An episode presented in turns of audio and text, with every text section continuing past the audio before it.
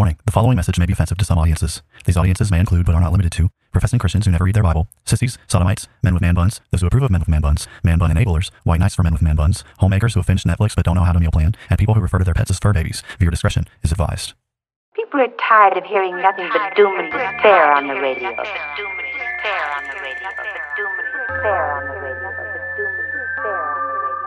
The message of Christianity is that salvation is found in Christ alone, and any who reject Christ therefore forfeit any hope of salvation, any hope of heaven. The issue is that humanity is in sin, and the wrath of Almighty God is hanging over our heads. They will hear his words, they will not act upon them, and when the floods of divine judgment, when the fires of wrath come, they will be consumed and they will perish. Wrapped himself in flesh, condescended, and became a man, died on the cross for sin, was resurrected on the third day, has ascended to the right hand of the Father, where he sits now to make intercession for us. Jesus is saying there is a group of people who will hear his words, they will act upon them, and when the floods of divine judgment come in that final day, their house will stand. All right, Tim. So the question for today's episode is Should doctors medically assist someone's death? Yeah, well, no. Short and concise. All right, guys, that's the episode. The Bible says, "Thou shalt not kill," right? So I think Mhm. we we should stay away from that kind of thing.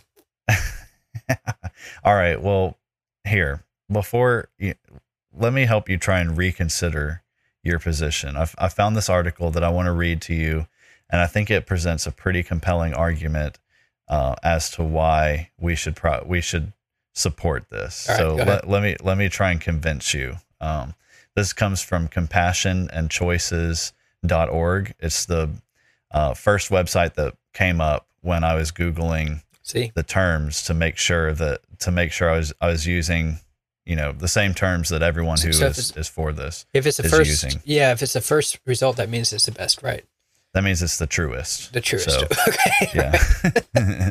All right. So so the the name of the the entire article is medical aid in dying is not assisted suicide, suicide, or euthanasia. And then the very first section of the article says medical aid in dying is fundamentally different from euthanasia. And it said, now, you know, this is a pretty good argument. I'm, I'm going to say this is a pretty good argument. I don't know how you're going to overcome this.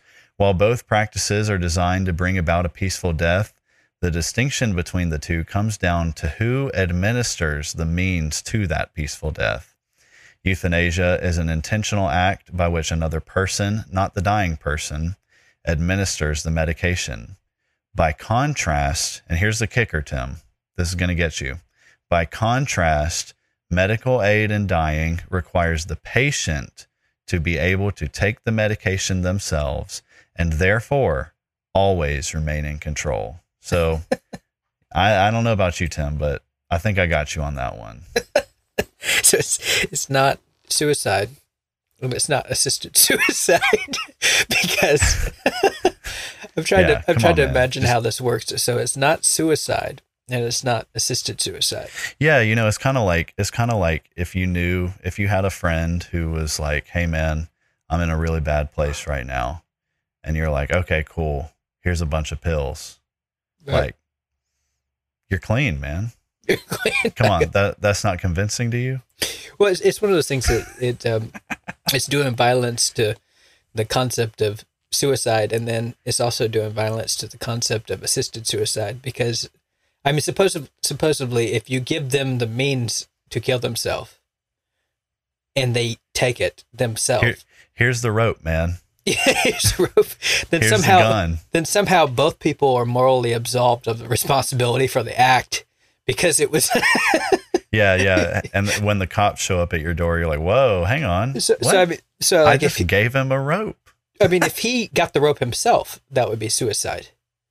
And then you like put the rope around his neck and kick the chair out from under his feet, then that would have been assisted suicide. But if you give them the rope and they use it themselves, then no one's to blame, right? So-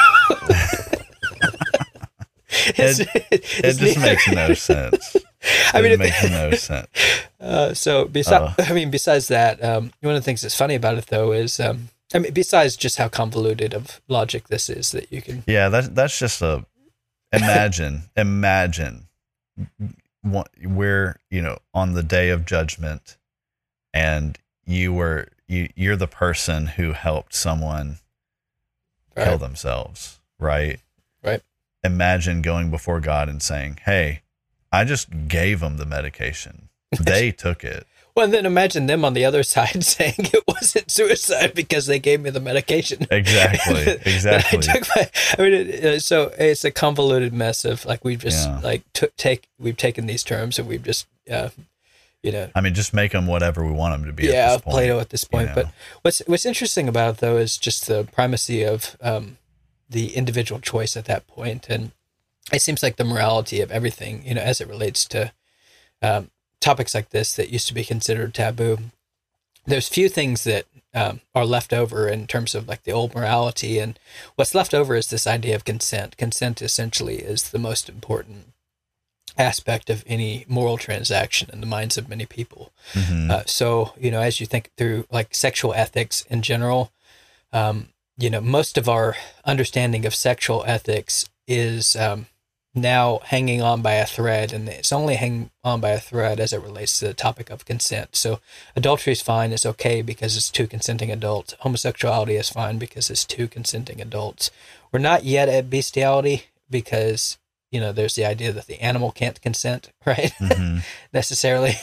Um, Yeah. I, I'm I'm not sure. Um, the more we humanize animals, then we may, you know, violate that line. Hey, that that dog was asking for it. you see the way he, you know, wagged his tail or whatever. Yeah. So, um, but then, like with children, like pedophilia, like that, the, the reason why we're still holding on to that is because of this notion of consent, and the, and the reason why rape is still wrong is because like consent is what's left over, and so Well, and even with the pedophilia thing, I mean, uh, that's I mean, it's about to go.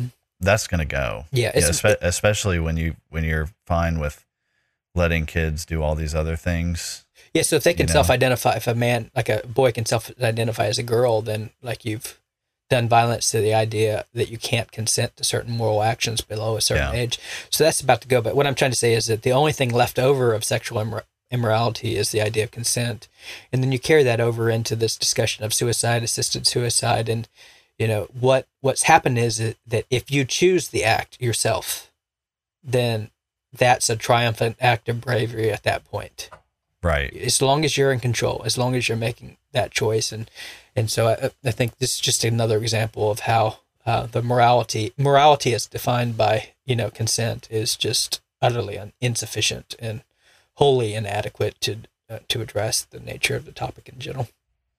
Yeah, and so when it come when it comes to, um, I mean, this is something that, I mean, even in the Old Testament, like people killing themselves happens, right? Right. Or or people uh, even, uh, you know, like I think it's I I guess it's um, Saul who uh, is, I can't remember who they're fighting, but they get overrun essentially, and he he tells his sword bearer to run him through with a sword, right? Right. And and um and so you, ha- you this is not an idea that's foreign to the Bible, and and really normally it's it's presented as like an act of cowardice, Right. right? It's an act of cowardice, and and so um, the servant actually did that, and then another servant uh, saw it, and he reported back to David, and he was trying to take credit for it, essentially.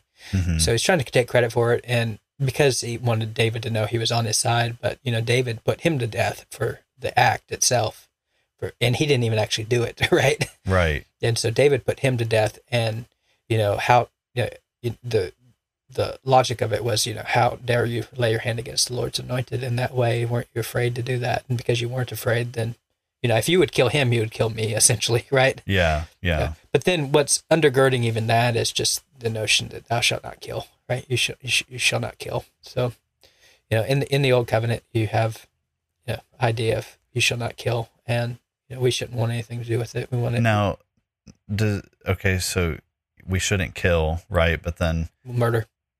We shouldn't we shouldn't murder, but then if someone you know, typically murder is the un you know the unjust Right. um, taking of life, right? Which Right. it it seems like implies some form of like um the un the other person is totally unwilling, right? But then that's different than the person who's like willingly laying down their life for someone else, right? Right. Yeah. So I mean, like that, like we shouldn't murder, and murder is like the un, you know, unjust or unlawful killing of another human being Mhm. uh, in that way. And so there, there are certain actions that we can undertake that means that we should forfeit our life. That that, that we've, you know, like if we kill another person, but you know, our blood will be spilt. You know, that's Right. the definition of ret- retributive justice. At that point, you take a life, you lose a life. Uh, so that would be an act of judgment, but that's not an individual thing that's performed like in a vigilante kind of way. Um, so meaning like that that job of avenging that life is given to the government, and it's not something that we just have the authority on our own to do. Mhm. Um, so human life is sacred; it's a gift given to God, and you know we need um, we need a morally sufficient, like justifiable reason to take life.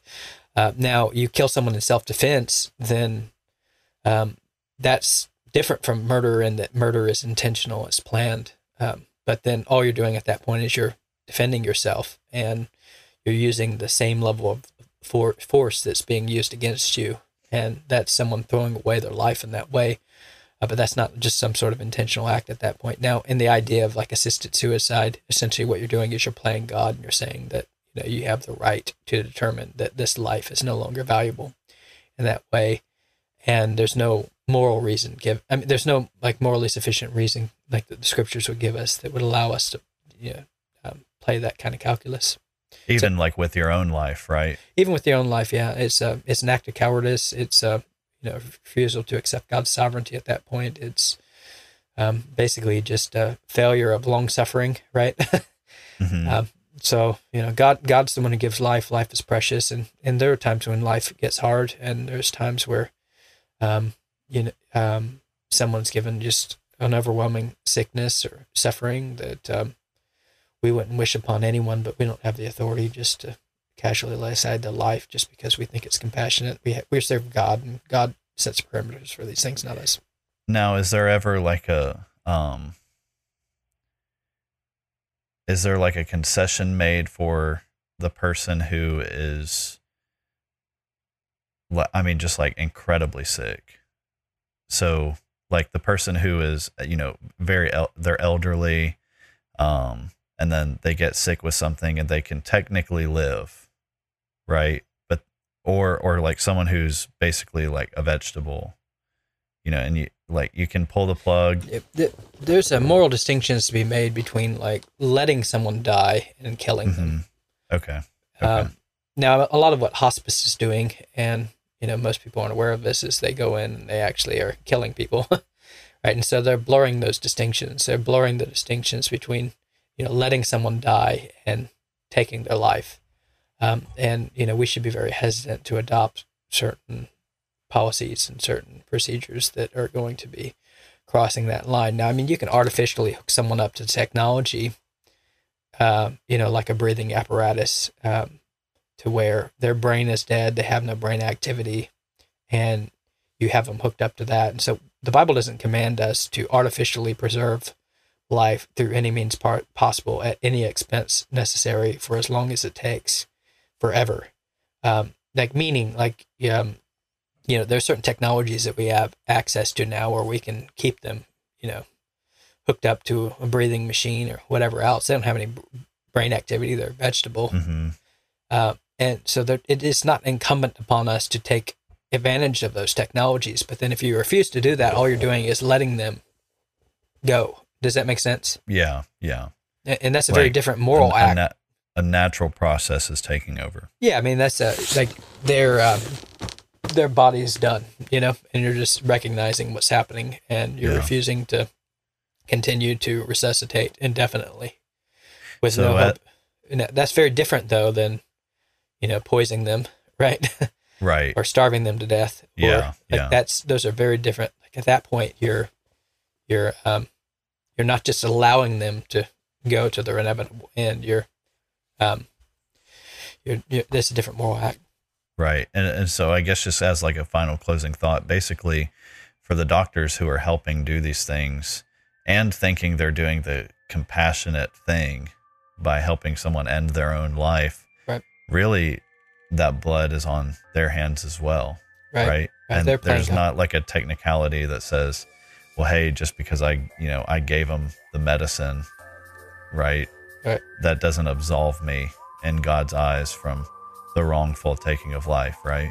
Well, yeah, I mean, it's like if you built some apparatus in your home that, um, you know, built the bomb, you know, built the chair, um, built the shack or whatever, you know, um, built built the button that you can press to end it all. You know, you open the door up and you show them where to sit, you show them what to do, and then you walk out. You press the button, you know, and then you say, "I didn't have anything to do with that." That that's not pass.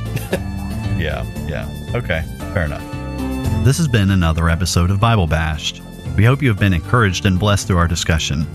We thank you for all your support and ask you to continue to like and subscribe to Bible Bashed and share our podcast with your friends and on social media. Please reach out to us with your questions, pushback, and potential topics for us to discuss in future episodes at BibleBashedPodcast at gmail.com and consider supporting us through Patreon. If you would like to be Bible Bashed personally, then please know that we also offer free biblical counseling, which you can take advantage of by emailing us.